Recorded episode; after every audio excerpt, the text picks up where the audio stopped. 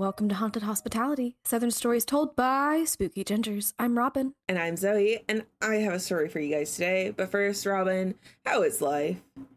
Life is good. I guess now I'll actually talk about the trip I took Oh, uh, yeah. versus the spooky things that happened. um, it was really fun. We went to this state park area that actually has been featured, not really, but kind of, on this channel before because that's where I got leeches. Oh, yes, yes, I remember well. Yeah, so it's a river area where you can walk on the rocks, just slip and slide with your little butt down rapids and stuff, and then when you know when you're done, pull all the leeches off of you. Yeah, just you're feeding nature. You are feeding nature your blood. So so um I will say I, you know, have a bad description of it, but it was really fun the first time. I think of it as like an adult playground. Um that was 2 years ago. Uh huh. last year we were about to leave for it when I broke my leg. And Yes. this year I told everybody I am not walking on slippery river walks. Yeah. River rock. I do not have the balance for it. Um but there is a little pool area where you can swim earlier in the year than we usually go to West Virginia. So instead of a summer trip, it was more of a late spring trip and West Virginia is more north and it's in the mountains. So we tried to go on the warmest day. We actually tried to go swimming twice on the warmest day. Freezing. We walked into the water, ice. I I- I was a little bit later going into the water than everybody else. My friend's boyfriend walked out of the water and he was like, "It's icy," and he didn't come back in. And so we just swam in the freezing cold water for an hour, hour and two. And then later in the week, we tried going on what we thought would be the warmest possible day to a wave pool. Cold, icy, icy. Um, in theory, it should be fun to swim. I mean, I had a good time. I had a good time. Yeah. However, my body was a tense, shivering machine. Yeah. How did your new bionicle leg like the cold water? Actually, okay, so when I was first entering, and this happened both times, I swear to you, that leg, like that knee, it was cold on both, but that knee felt colder Mm-hmm. because like metal, etc. I don't know. Um, and I was like, oh god, oh god, oh god, oh god. But when I go in and like I dunked my head under the water, or actually, my friend lovingly kind of pushed me forward. I asked her to. Um, anyway, at that point, when my fi- when my body finally got acclimated to it, actually my leg did really good because it was water and i hadn't been through any sort of water therapy but my leg was much more flexible i was able to actually do a lot of like movements with it it was actually quite fun because i hadn't like felt that capable and so i think like maybe i should i don't know join a place that has a pool like a gym or something and like kick around some because that would just be like kind of like strength training for me Yeah.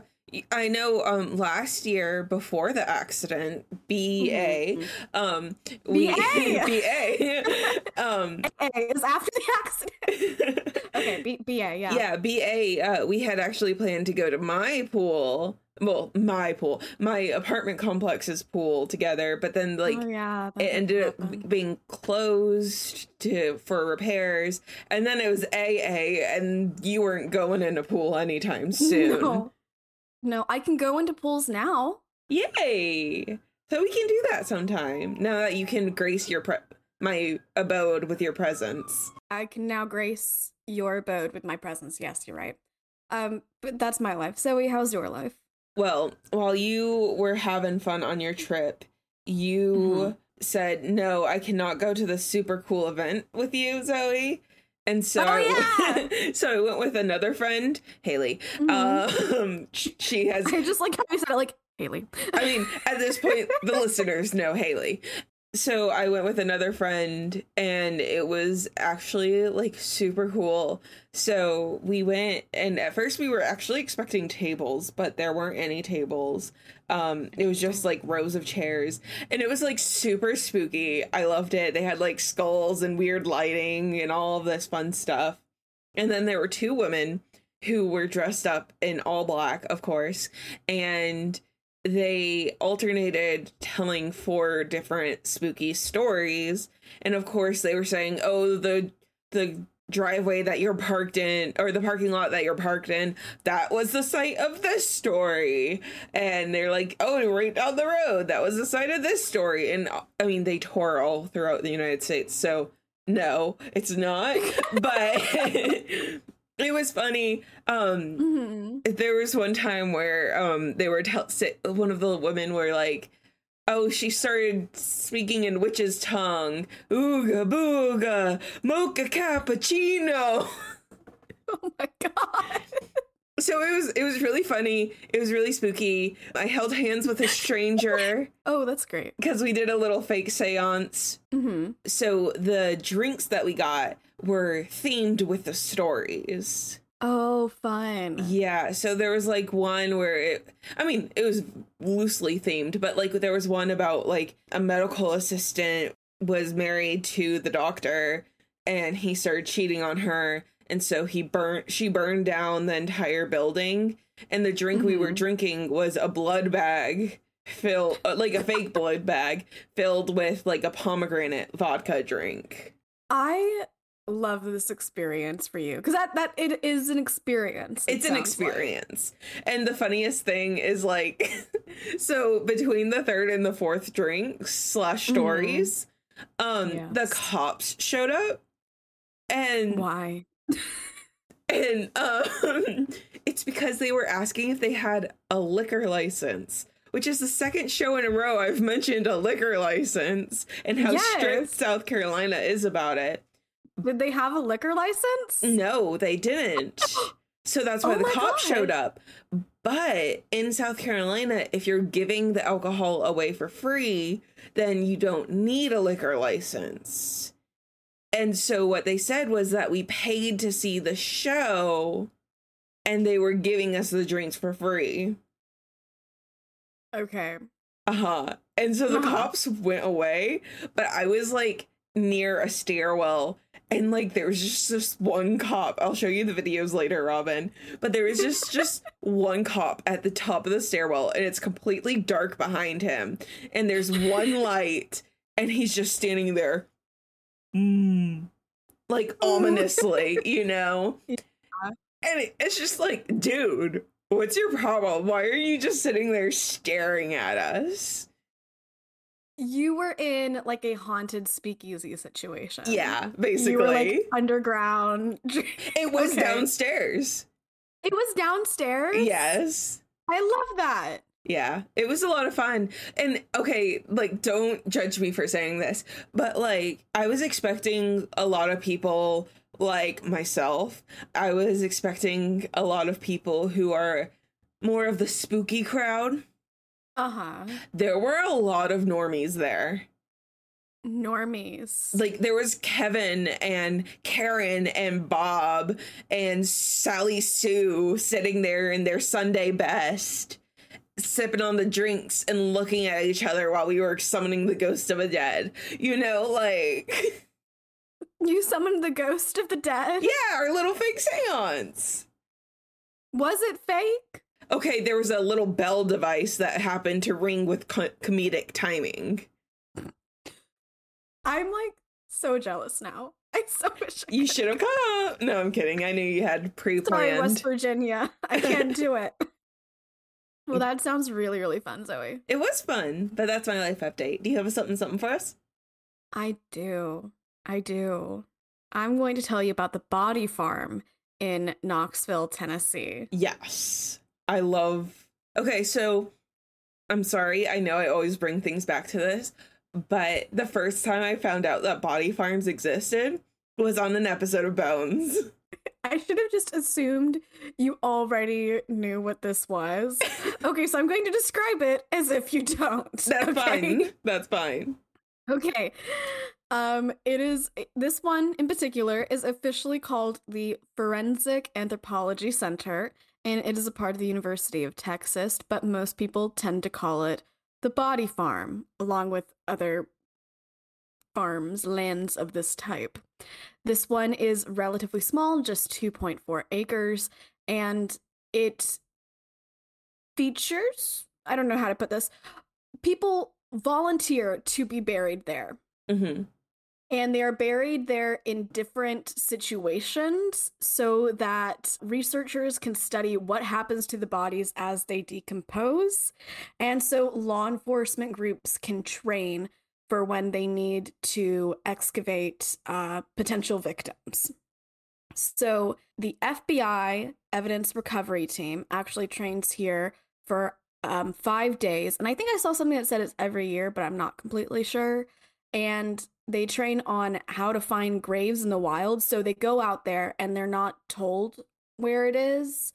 They part of the training is to find signs that the ground has been tampered with. And so what they do is I watched a video on how they did it and thankfully somebody was explaining it because I wouldn't have quite gotten it. Mm-hmm. They map out the edges of where they think the grave is and they go in there and they work on recovering the human remains and they also are trained on how to document the evidence from the area because some of the things like it's very tactile. It's hard to tell what is bone versus a rock fragment because it can all be very similar, especially with how long I guess it's probably been decomposing. So it's a very real world way of determining these things. And what they do is when they map out where they think the body is, they then start removing thin layers of soil, like one layer at a time, and they put it through this sifter and they go through and they see if there's any evidence, including bullets. Like I didn't see them say that they put bullets in there, but I think that must be part of what they do. They see if there's any bullets, anything in that level of soil. And it's important not just to see what is in the grave, but where it is in the grave. Because they were saying it tells a story about what happened to this person. They go through all the layers, and when they get to a point where they know where the skeleton is, they work on digging up the soil around the skeleton so that they're not actually like digging up and like okay well let's you know remove the head now. So they go in so that they can see the skeleton fully like from multiple sides as it was laid down but without like dislodging it from the soil just yet so they can mark all the things.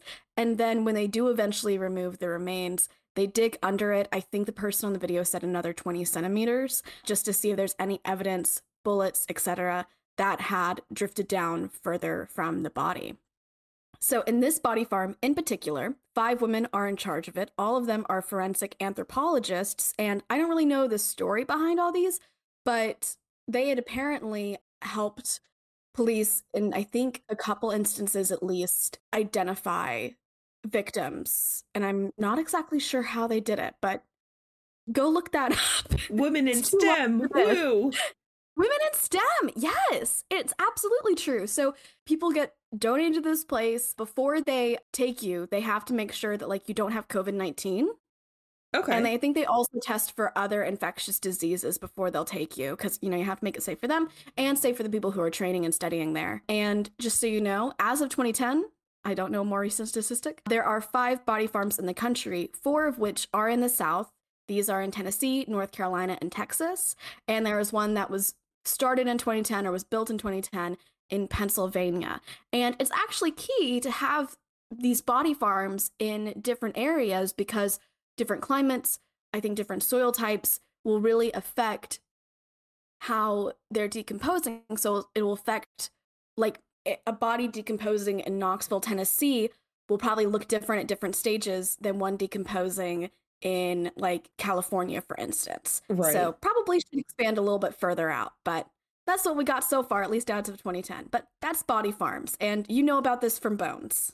Yeah, and also morbid curiosity on the internet, but yes, um, there's I don't know if that specific body farm does it, but there are body farms that will like take your body and leave it on a giant metal slat and just record how long it takes for various things to progress, you know? Mm-hmm. And so, mm-hmm. like, it's not all just burying it, it's also like they'll put it in a vat of chlorine or something like that mm-hmm. just to see how it affects the body. That way, in forensic cases, if they were out in the wild to put it in a weird way um and they found a body and they had to figure out how long was this body here okay it was in 2% chlorine based off of this, we know that it dissolved in X amount of time, you know, so they are able Mhm. to determine how quickly the body decomposes like that. And also, did you know that there is one very easy way to determine whether you have a rock in your hand or a bone in your hand? I don't know it. What is it? You lick it. If you lick it and it sticks to your tongue, it's a bone. Because bones are porous and rocks are not. Part of me knew that from like some archaeology thing, but for some reason I can handle thinking of it with uh, old bones, Uh huh. but I can't think of it with relatively new bones. Like, I can think of it with like animal bones, just not Yeah. human bones. Well, Zoey, once again, you know more than I do. it's okay. Well, I thank you. covered a topic you had previously covered. So, like, yeah. I, Part of me was a little bit scared when I chose this. I was like, has Zoey talked about this? And I you you hadn't. I um but I it does it did seem like something you would cover and that you would know about. Would you do? yes, Okay. So do you have a story for us today? I do.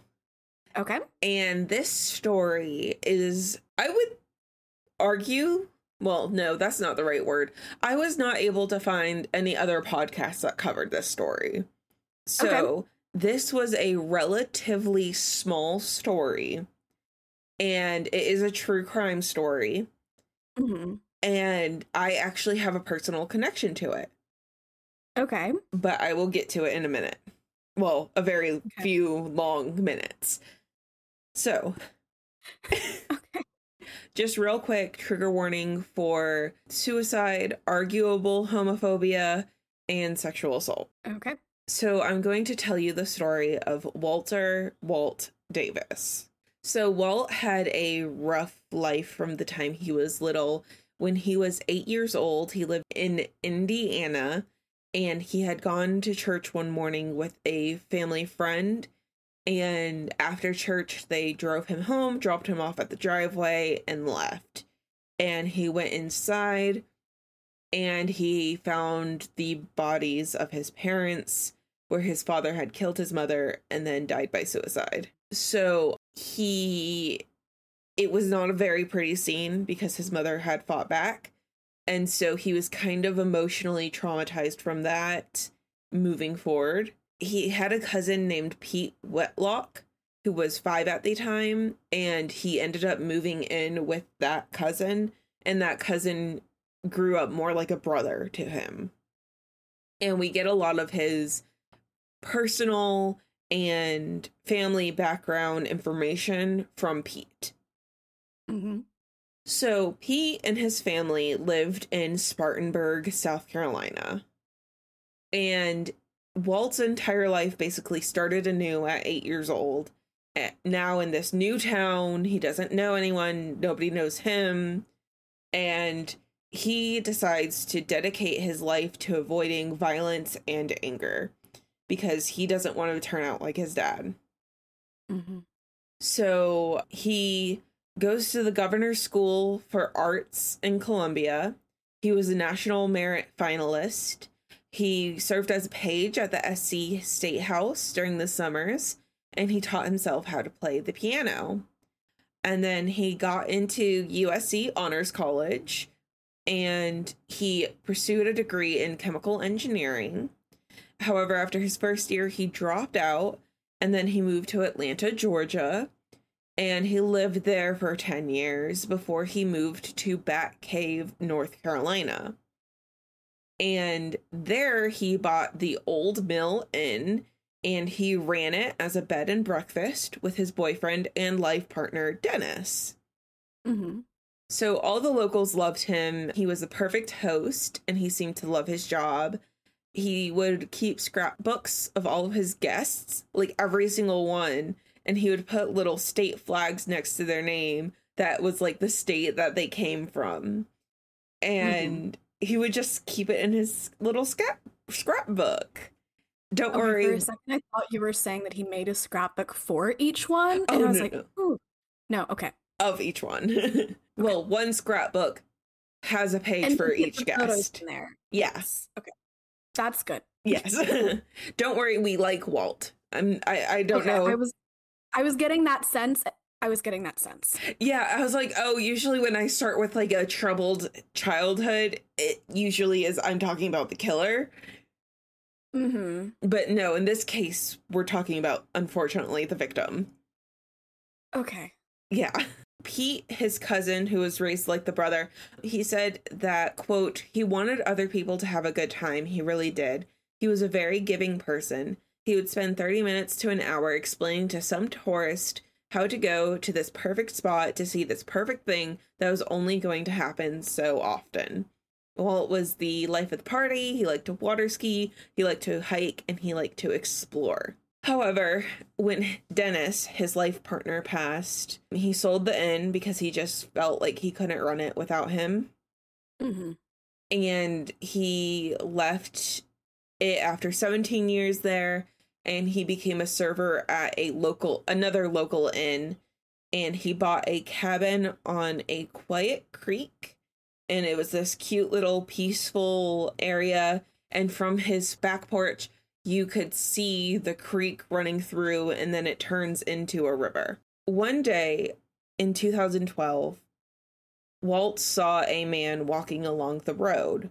The man didn't look well, he appeared homeless, and so Walt, being giving to a fault, pulls over on the side of the road and asks him, Hey, what's your name? What's your story? What's going on? So he learns that this man's name is Daniel Moore. He's in his 20s, I think it was 28, 29, and he had nowhere to stay. So Mhm. Walt said, I have a couple spare bedrooms. Come stay with me until you can get back on your feet, and I'll see, I'll help you get, you know, basically put your life together. And so Daniel gratefully accepts. He has his own car, but he at this point he was walking on the road, so he wasn't driving it. So they arrange it, and Daniel starts living with Walt. So after he moved in and they were talking, Walt learns a little bit more about Daniel. And Daniel was born in Alabama and he was raised by his grandmother.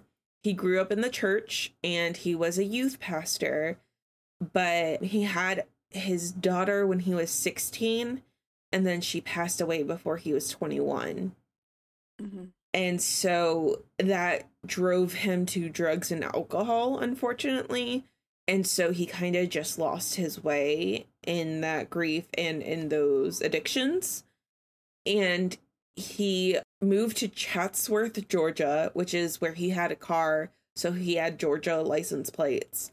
And then he found himself in western north carolina um but while he was in georgia he did get in trouble in 2005 and in 2006 for theft.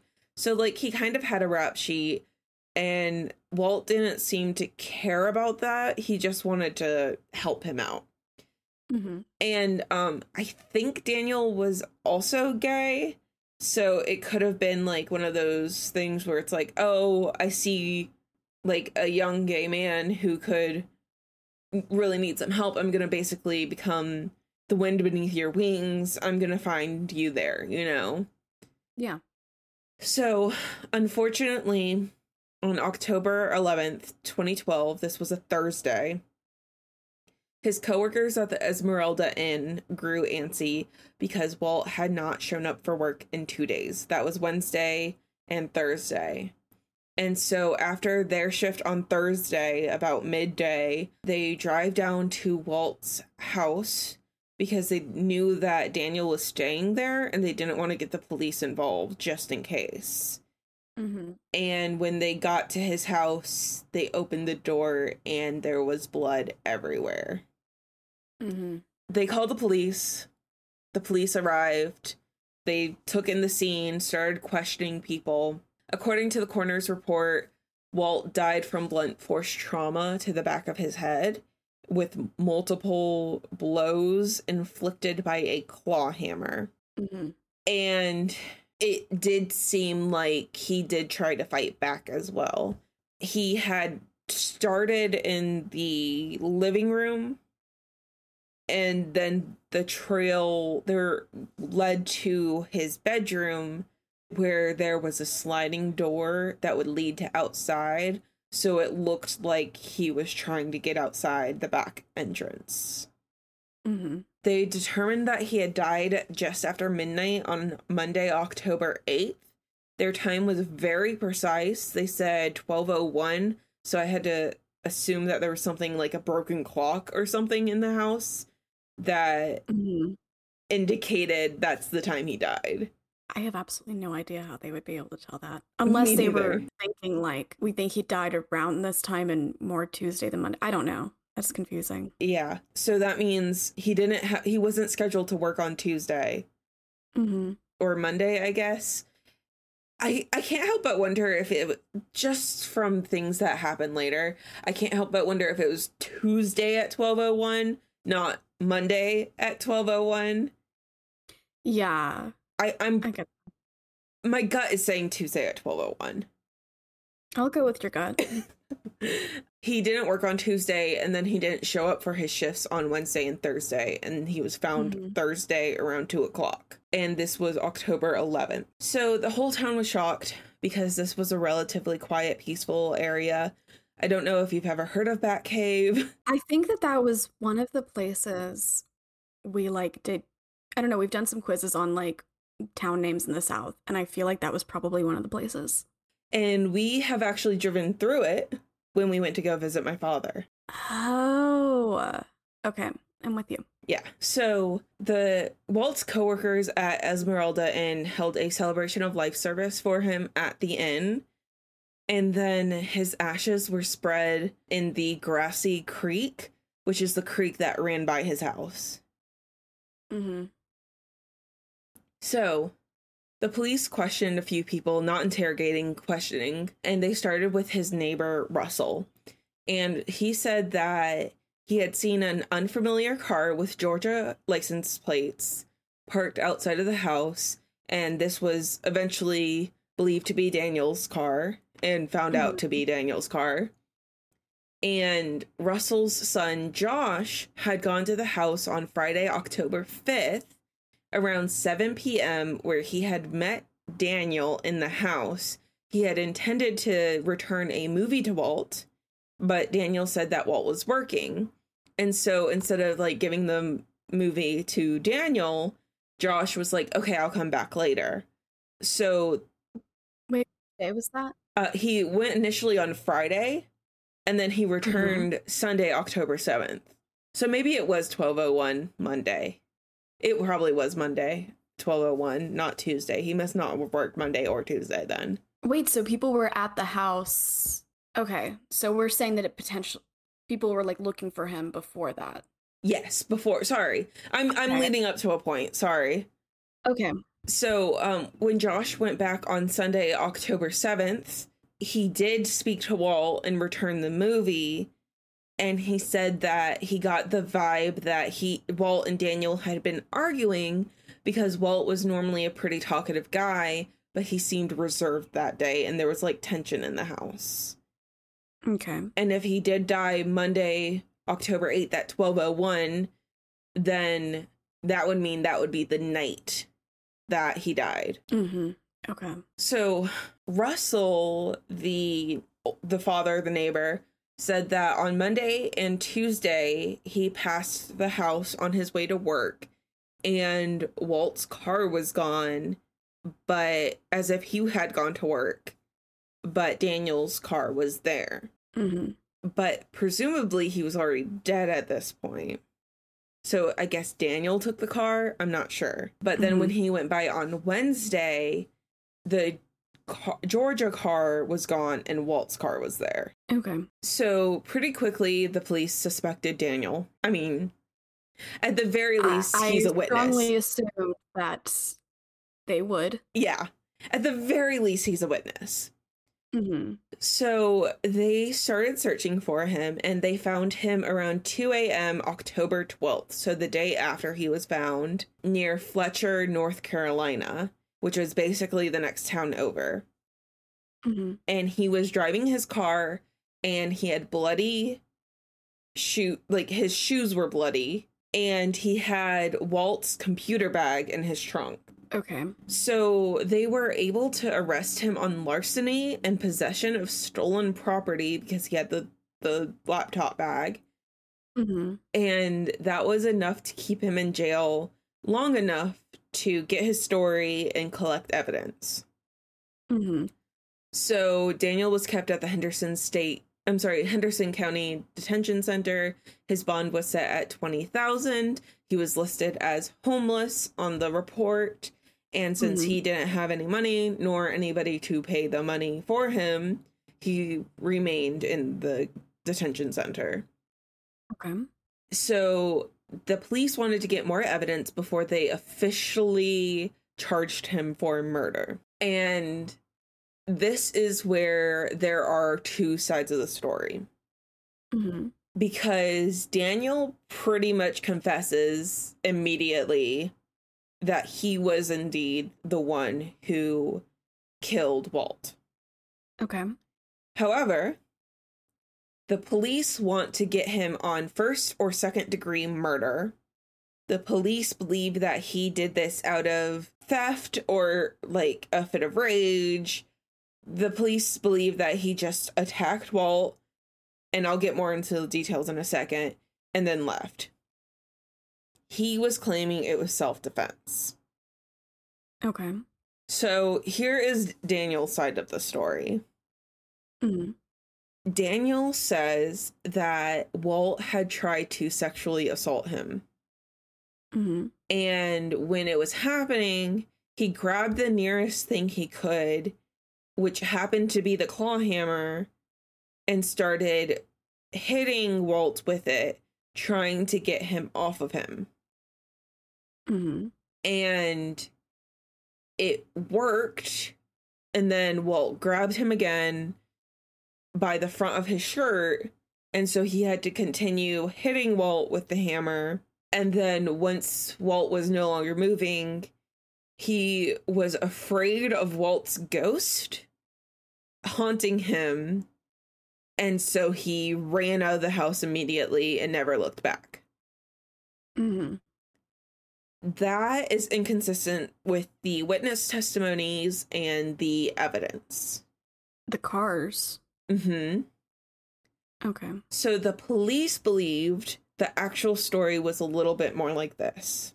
They believed that Walt and Daniel had been arguing because Walt said, well, Walt had been intending for Daniel to, I don't know how best, sorry. Well, Walt was intending for Daniel to live with him to get back on his feet. What was Mhm. happening was Daniel was just kind of sitting around the house and doing drugs all day. I got you. Yeah. And so Walt was like, theoretically, this was not proved because we don't know what happened between them, but it, it's Mhm. theorized that Walt was getting upset with Daniel and saying, You need to get out of this house if you're not going to try to do something for yourself, essentially. Yeah. And that was what caused the fight. And they believe that was the motive behind Daniel going up behind Walt, striking him in the back of the head. Walt like feels the back of his head. His hand comes back bloody, tries to push Daniel away, and Daniel continues attacking him. They're struggling, they're fighting, they're making it towards the back bedroom as Walt is trying to get away. And unfortunately, Walt succumbs to his wounds and hmm. does die. And Daniel tries to clean up the crime scene, realizes that it's too messy for him to do so.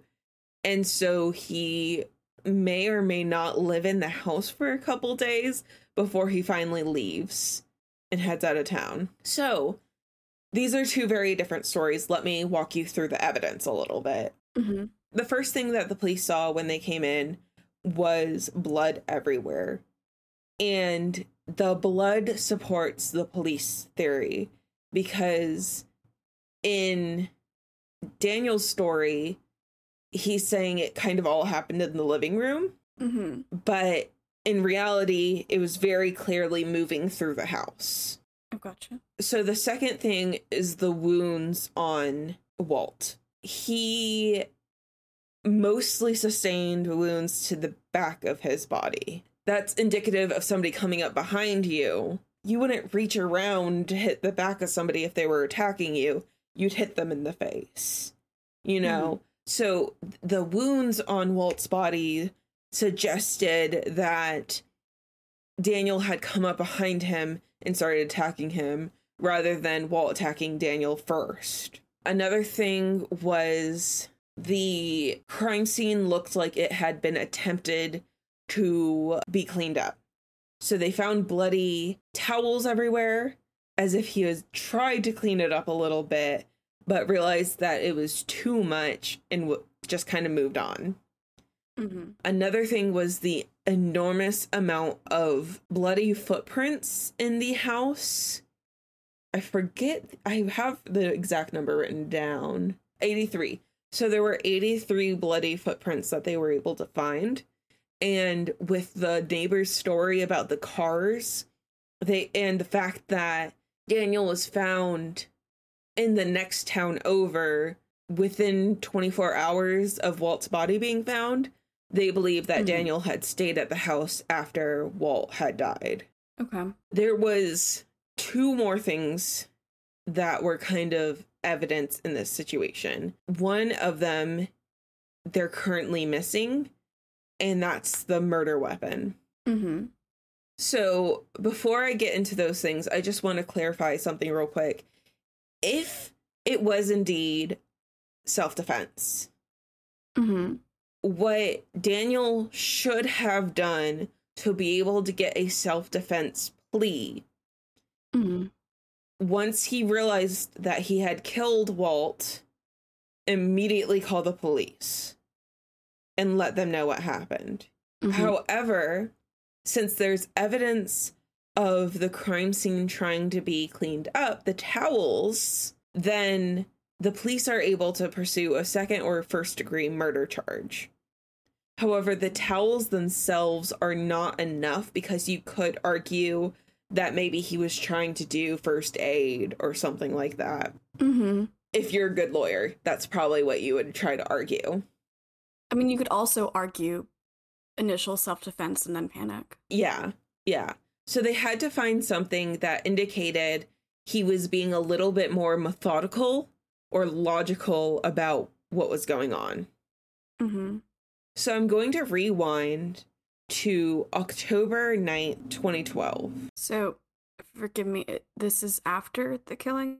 So, this is after the killing, but before Walt's body was found. I told you that there was that little creek that ran by his house. Mm-hmm. On October 9th, 2012, my father and my stepmother went to this river. My father and my stepmother enjoy nature. That's one of the reasons why they live in this area. And my stepmother loves taking photos. And like I've gone river walking with my father several times. And so on this day, they went out to Broad River and my stepmom was taking photos and my dad was walking on the rocks that w- cross the river. When my dad saw something on the rocks, Mm-hmm. He gets closer and he sees that it's a cell phone and the back of the cell phone has been like blown off.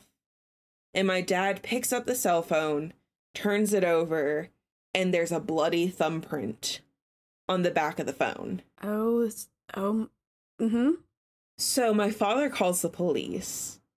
Good move. Yeah, there's a a little bit of a mix up because my father calls the police, but it brings him to the wrong county. And so, like, he has to call the non emergency line for another county. But, but eventually, they get there. They mark it as evidence. They take photos. They take my stepmom and my dad's statements. They seal mm-hmm. it up. They're not really thinking anything's really going to come of it, right? So they log the evidence. And while they're investigating Walt's case, they find this phone in evidence and they determine it to be Walt's phone. I did not expect when you said you had a personal connection to uh-huh. this for it to be that your dad found evidence. My dad found evidence. But wow. they but you know what? What? They said, "Oh, we found his phone in the river. I wonder what else we can find." They Mm. searched the river. They found the bloody hammer. Yeah. Hey. So because my stepmom and my dad decided to go to this river and saw the phone, they were able to find the murder weapon. Wow. Yeah. Wow. So that's how you know about this. That's how I know about this case. Because okay. Okay. my dad has told me the story about how he found this so many times, you know? Mhm. I actually almost feel I've heard this story. Yeah. And my father actually testified at the trial. really? Yeah. So, like, I've heard about this story so many times, and it wasn't until I went to celebrate my little brother's graduation from high school. By the way, mm-hmm. congratulations, little bro. Congratulations. Also, as we're recording on the 23rd, today's his birthday, so happy birthday, too. Happy birthday. so they were able to use this phone and the hammer being thrown over the porch of his house into the river as Mhm. evidence that he was trying to hide the crime scene. hmm And so when he was questioned, he's like, Why did the phone end up in the river? He's like, Walt must have thrown it in. And it's like, No, no, no. There was blood on it. It, it doesn't make sense that he would try to attack you and then Throw his own phone into the river. and then go back to attacking you. Yeah. So Mhm. that doesn't make sense. And the fact that he threw the hammer, that also means like he was trying to get rid of the murder weapon. Mm-hmm. And there was one thing I forgot to mention. You know how in both stories I said that like there was a moment where Walt either grabs or pushes Daniel away. Yeah. Daniel did have a t-shirt on that had a bloody handprint on it, Mm-hmm. and that's why they were saying that. But if you grab fabric versus push fabric, it's a very different handprint that gets Okay. left behind. And the handprint that was left behind was more of a push than a grab. Mhm. Which, I mean, you could argue that if he was being attacked with a hammer, regardless of what was happening two seconds ago, he would have pushed you away. But Daniel's story said that he had grabbed kept him. Yeah. Yeah. Which he would have had to for self defense to make sense. Mm-hmm. So during the trial, they did go to trial, and because the police believed that they had enough evidence, and they charged him with first degree and second degree murder because I think they were trying to figure out which one would stick. Yeah. Okay. During the trial, Daniel was shown photos of the autopsy and the crime scene, and he had little to no reaction to seeing it. Mm-hmm. He confessed that he was high on cocaine, weed, and had drinking the day that he killed Walt. And I mean, he straight up like confessed to being the one who killed him. It's just an argument of, I guess, why he killed them. Yeah. And he did say at the end of his trial, Pete Whitlock, the cousin, I'm sorry about everything that happened. I know what happened. Walt was a very good person, but he did try to take advantage of me. I'm sorry for your hurt. Still sticking by it. Yeah. And I do want to throw in that here, I wasn't going to mention it until I was talking just now, and I realized, like, actually, I kind of do want to touch on this a little. Walt was HIV positive because we mm-hmm. know of the AIDS epidemic that was happening back in, what was it, 70s, 80s, 90s, 80.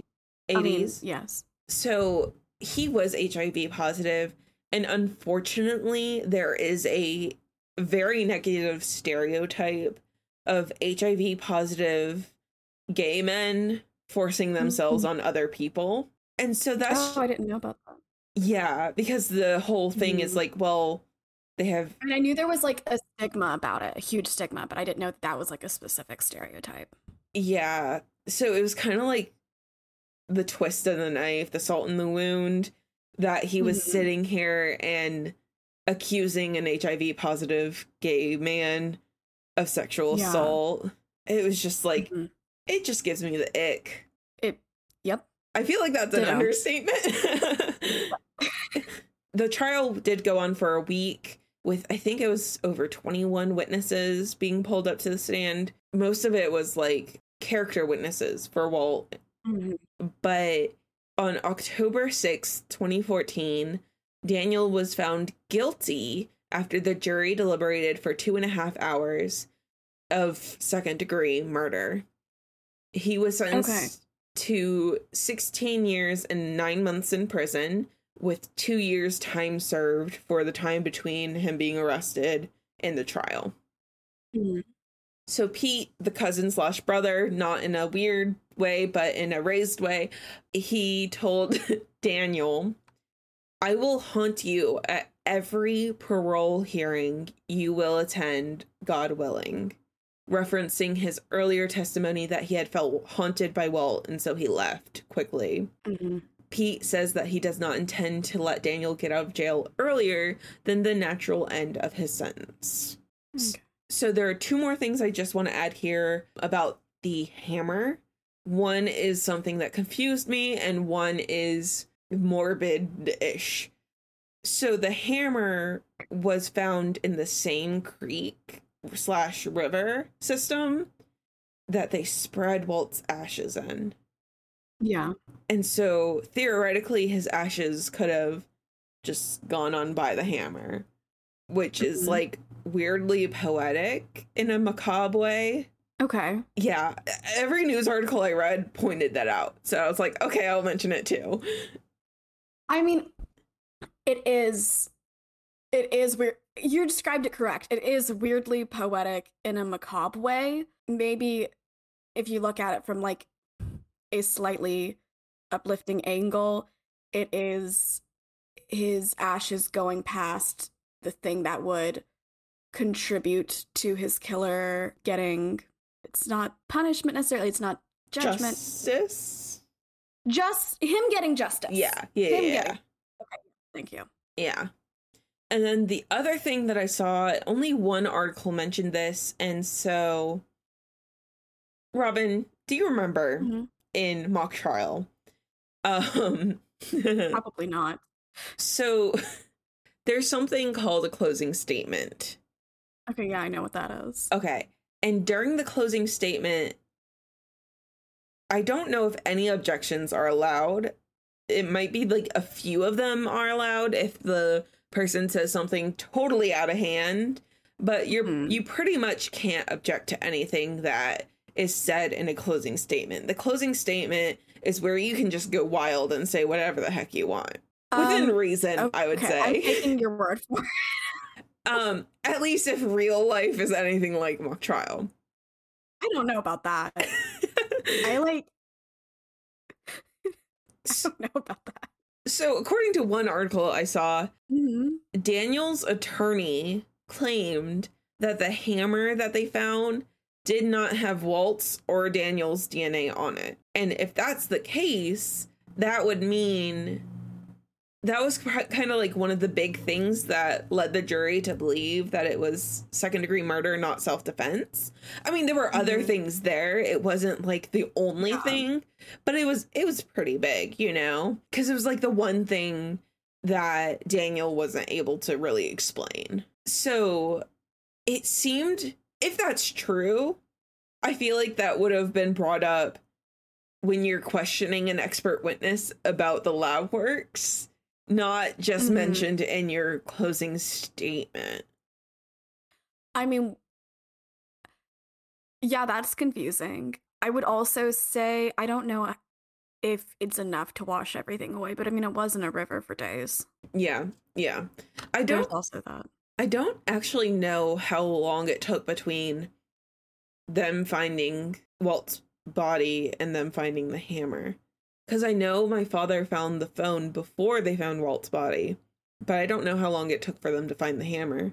I guess sometime after they found the body. Yeah, Um, I don't know. I don't know. But that was just something I felt like if I didn't include, I would be misrepresenting the case.